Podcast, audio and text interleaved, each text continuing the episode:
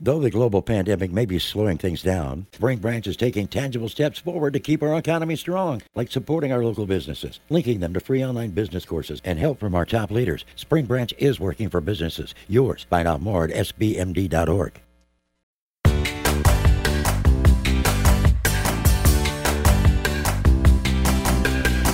Hi, everyone. Welcome to Looped In. This is the Houston Chronicle podcast all about real estate. The dirt, the deals, the people, the places, it's all here.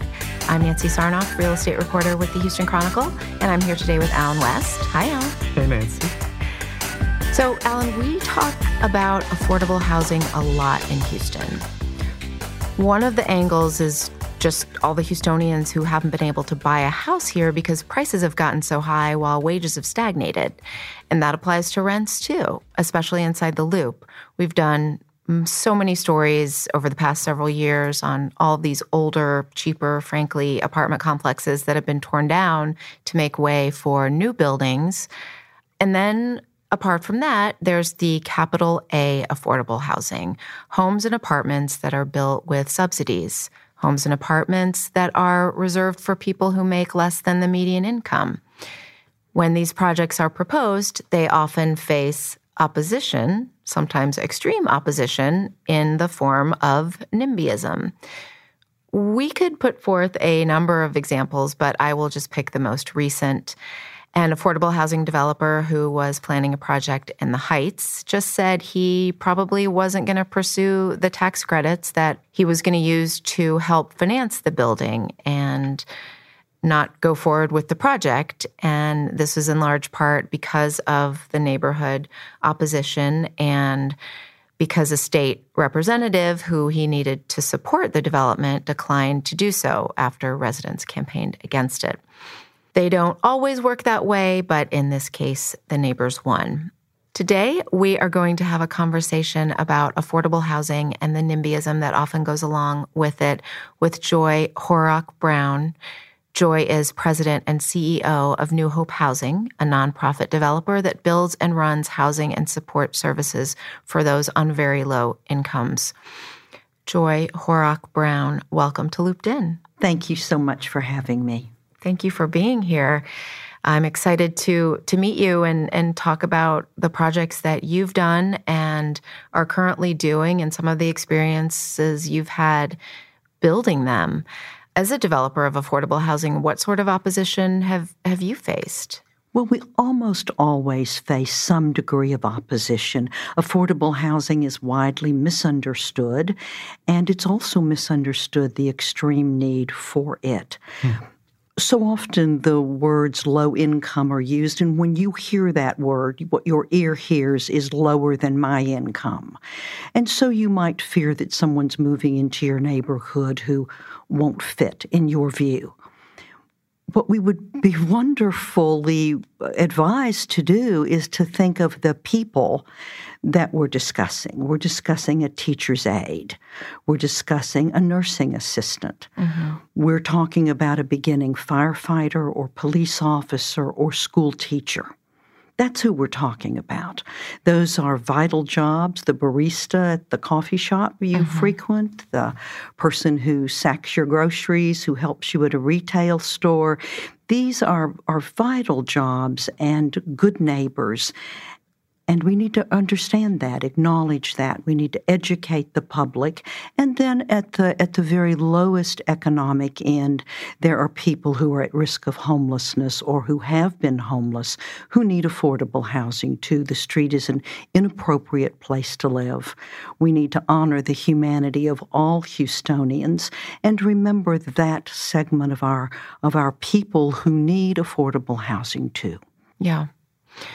Well, so this Heights project, the residents were upset about a, a number of things, including you know i mean i can i can list them but i think everyone sort of heard them time and time again. It's always the same ones really. Yeah, yeah. so you've got school overcrowding traffic is a big one safety. In the heights they talked about um, emergency vehicle access. If there was going to be this new multifamily building on their street, that meant people would be parking on the street and um, fire trucks might not be able to get through. Uh, and I'm, you know, I'm I'm simplifying their their concerns, but um, these are these are a lot of the the ones that that we hear. So on on one hand, aren't some of those things true? Aren't trying to figure out how way to say this, but I, I, mean, I'm I'm wanting to pre- to present both sides, and so I don't want to just completely shut down what they're saying. Nor should you. Yeah. Those are valid concerns. Whether or not they're true is another topic. For example, affordable housing is required to do all of the same parking that any other multifamily building is required to do in the city of mm-hmm. Houston. You must have the proper ingress and egress. Uh, the fire department signs off on this, so of course that is taken care of. Yeah. Traffic studies can be done by developers to help a neighborhood understand what traffic impact there will be. Mm-hmm. These buildings are typically not particularly large 100, 120 units. That's not a lot of additional cars in what is soon to be acknowledged as the third largest city in the country. Crime studies can be done on other affordable housing that a developer owns. And we had, in fact, um, a study done of property values around one of our buildings that opened in 2005 in the East End on Canal. It's right next door to Mama Ninfa's original Mexican mm-hmm. restaurant and right behind El Tiempo, which is owned by the Laurenzo family. And they're great neighbors of ours, and, and we are of theirs years. And when that study was done, it showed that in the five years prior to our building opening, the second ward had had an appreciation of property values of 34% in those five years. Mm-hmm. And in the five years after our building opened, there was an appreciation of property values to the tune of 151%. Now, I'm not going to say that we can claim all of that appreciation of the neighborhood. I can say it shows we didn't harm. And that exactly. in fact, when we open at a minimum, building, didn't harm at oh, minimum. at yeah. minimum, didn't harm. Yeah. And when we open a building, and and our properties are at the nexus of art, architecture, and nature, we work with top architects and top contractors. Camden Builders builds our buildings. We've been recognized locally, statewide, nationally, and internationally for excellence in development and operation.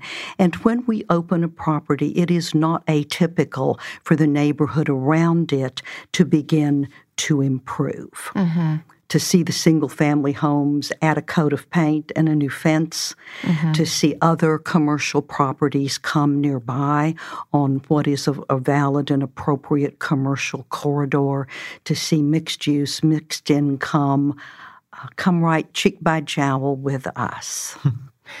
Maybe we can talk about what it was like before you built this project and what you faced from any, you know, did you face neighborhood opposition? Or maybe you can talk about a time that you did. So let's talk a to- about a time that we did, and we have just recently faced some neighborhood opposition in our work to develop uh, housing for families, working families. Mm-hmm.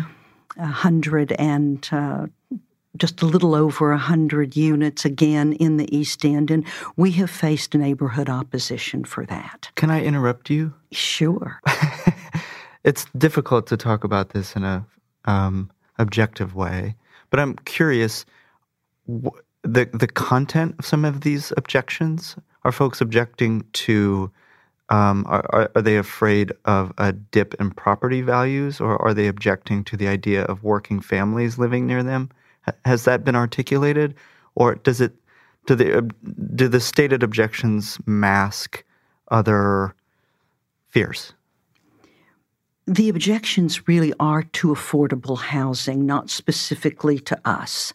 And those objections are beginning to uh, move over the East End, the Fifth Ward, Midtown, and certainly in the Heights mm-hmm. against affordable housing in general.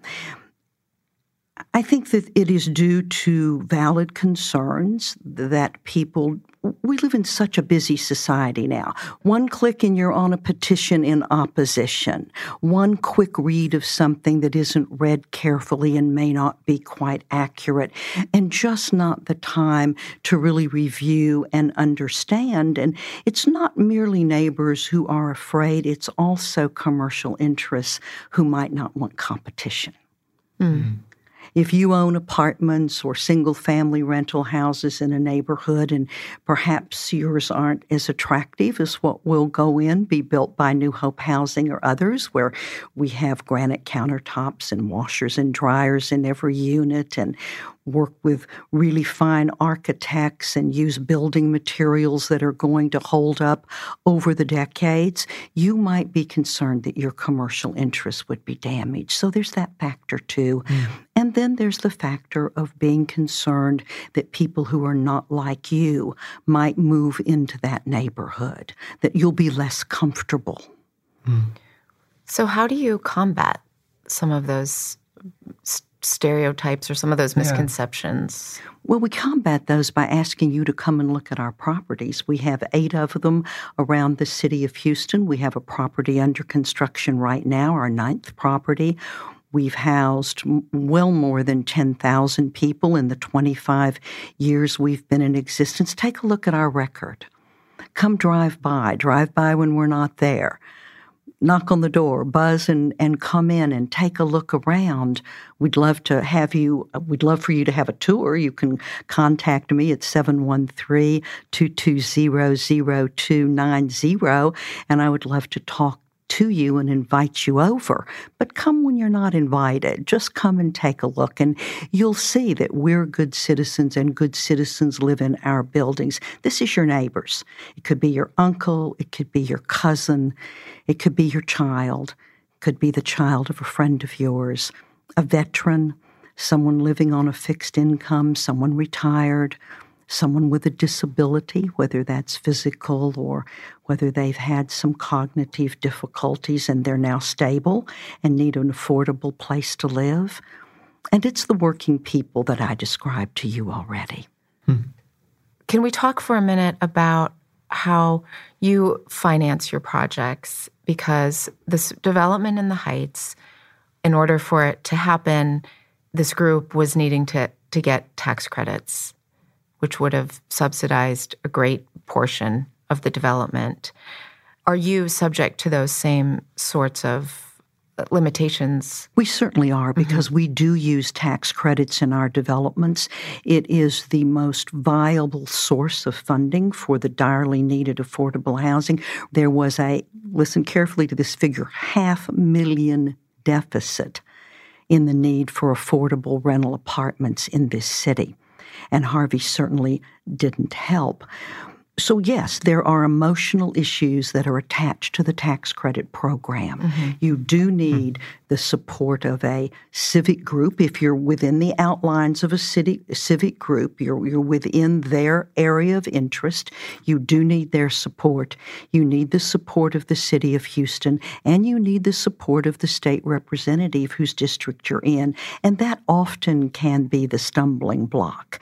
The state representative being appealed to by some of his or her constituents that is what caused the problem for, for the Heights, as I recall. Yes, and, yes. and these are emotional issues. Uh, again, surrounding what might be different ethnicities or gentrification occurring, and perhaps neighbors in the existing neighborhood are hoping that it does not, even though it's happening all around them and all around us already. More than 50% of Houstonians are renters not all Houstonians are living in a rental property that they can truly afford. The standard is 30% of your income in rent and no more than 45% when you add transportation costs. And in Houston, those transportation costs can really run up. Right. For sure. I'll give you a good example. I, I, met recently with the principal of two schools near the land that we are, are working to develop some, some housing on. And they told me of families that are literally have moved out of the neighborhood, far out of the neighborhood, because they cannot afford the rent any longer. In their own neighborhood, they drive a long distance every day to bring their children to school. Hmm because they want their children in the same school where their friends and neighbors are the friends and neighbors they used to live next door to. And so that's what we're working to help with. I think it's worth fighting for, and it's also uh, surrounds the issue of dilapidated housing. Mm-hmm. We have a good bit of housing stock in the city of Houston that really isn't appropriate for a family to live in you drive by and you can see this. Yeah. You can see windows that aren't in the proper repair or doors. You can see homes without electricity. There are even issues of, of lack of running water, city services being gone because people just simply can't afford where they're living. Hmm. And why do you think that's gotten to be such a big problem? Well, there have been skyrocketing construction costs, of mm-hmm. course, and that has uh, created a, a, difficulty in terms of the amount of housing stock that's available that is affordable. Mm-hmm. And if you drive by uh, one of these older apartment complexes, maybe built in the 60s, one of the large ones, and you look at it from the exterior and you think, oh my, this doesn't look to be a place I'd like to live, and you wonder to yourself, yourself, as you just did, why hasn't the city shut that down? Looks like it doesn't meet code to me. Well, where are those people going to go? Yeah. Is a question. How many people will you be turning out? How many families literally onto the street? Where is the affordable, safe, dignified, beautiful housing for them?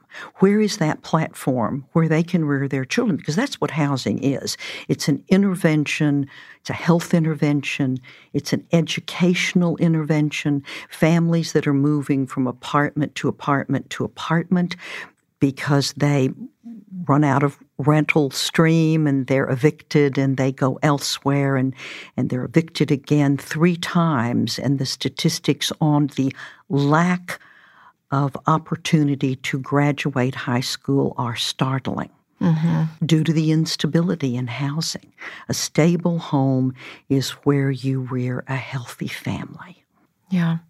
We could give a plug to Matthew Desmond's book, Evicted, which is sitting right here on the table next to us. Uh, it's a marvelous book, and it shockingly and startlingly describes a business model, really a business model from what he describes as slumlords, and I'm going to to use his words and, mm-hmm. and give them give them validity where it is a business model to mm-hmm. the second someone is a little behind on the rent they are gone the rent is raised and a new tenant is in and that tenant can't afford that rent either by the way and will very soon be gone and the cycle continues right and in a place like the Heights, to go back to this example, there are a lot of people who work in the Heights who cannot afford it because it has gotten so expensive, so they have to find housing elsewhere. And, and one of the things that this building theoretically would have helped or would have solved for some people is some additional housing units. Uh, I spoke with the developer a couple of times, and this is what the company does they build affordable housing across the country. So they know what they're doing and they know what they're getting into, and they know sometimes they will have opposition. And they spoke with the neighbors and they decided to make some concessions on their projects. Then they decided to make a few more concessions. And ultimately, it was not enough. And when I spoke to the state rep, she told me that the developer just didn't get to them fast enough they had already sort of organized and started maybe putting out a petition or however however it was that hmm. that the word spread. I'm wondering what your thoughts are on reaching out to a community in advance. Is there a good model for how you can do that? It's always too fast. It's too fast for me. As well as for the neighbors. And part of that is embedded in the tax credit program. You don't know what the rules are governing the program, they change every year until the governor signs off on those rules. And that can be as late as mid December. And now you know where you want to look for land, where will be viable for the program, and then the rush is on to find land, to get it under contract. Mm. Frequently, there's competition for the same piece of land because all developers have now analyzed the rules and are looking in the same areas, and it begins to happen very quickly. The application is due the 1st of March so you, I just told you December to March or November to March, at the very best October to March. Okay. This is quick.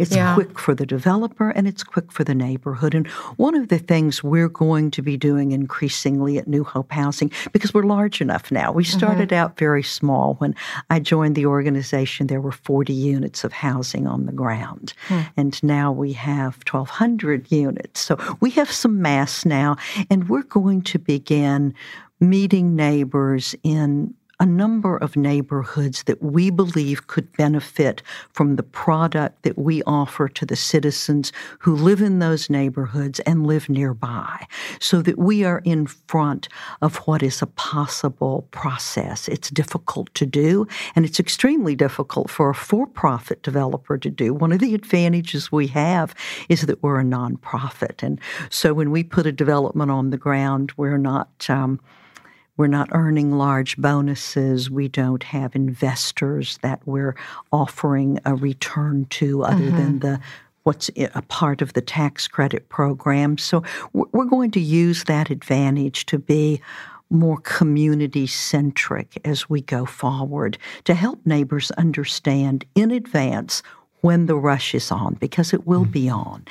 And nowhere is this more important at the moment, in my view, than it is inside the loop in Houston, because you see what's happening here. You drive through that traffic every day, and you know the difficulty a family would face to, to have a job in the center city and to live way in the suburbs. The hours uh, every year of your life and your children's lives that you're missing. Mm-hmm. Something needs to be done about that. Mm-hmm.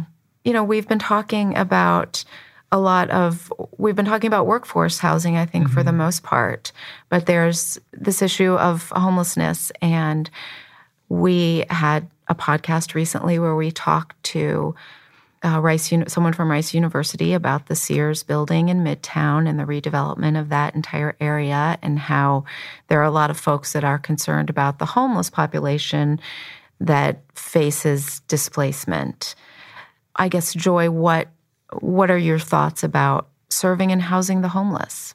Well, we've been housing the homeless since 1996. And of course, once housed, people are formerly homeless. They're no longer homeless. And Housing Plus Services is a specialty of ours, right. knowing how to work with someone who's lived on the streets, perhaps for a very long time, perhaps a short time. If so, that's far uh, better. Uh, not only is it does it speak to the humanity of what we do as a society and as a city, it's also less expensive.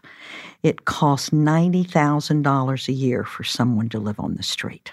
So not only is it an inappropriate place to live, it's an expensive place to live. It's a drain on city services. It's a total mm-hmm. drain on city services. It's $3,700 the average visit to an emergency room. Mm-hmm. And the homeless that you see on the street, that is where they are receiving medical care because it's the only option that they have. It's 20 $200 uh, a month for an individual to live in a homeless shelter. It's more than $11,000 a month for a family to live in a homeless shelter.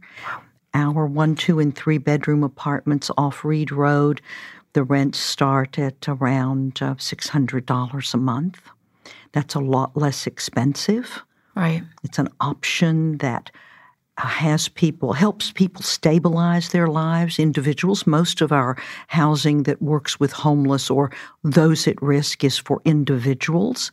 It's efficiency apartments, beautiful efficiency apartments, small and lovely business center, community room, case management, myriad services, budgeting, job access, health care access, so that people can stabilize and make of their lives as much as, as they are able to do. And with the work that we do with families who are at risk, it's about helping people move themselves from generational poverty having an intervention for children that is welcomed by families and is very much needed. And, and then the workforce housing that we've talked about already, which is a direction that we're moving in now because we can see, let's do prevention.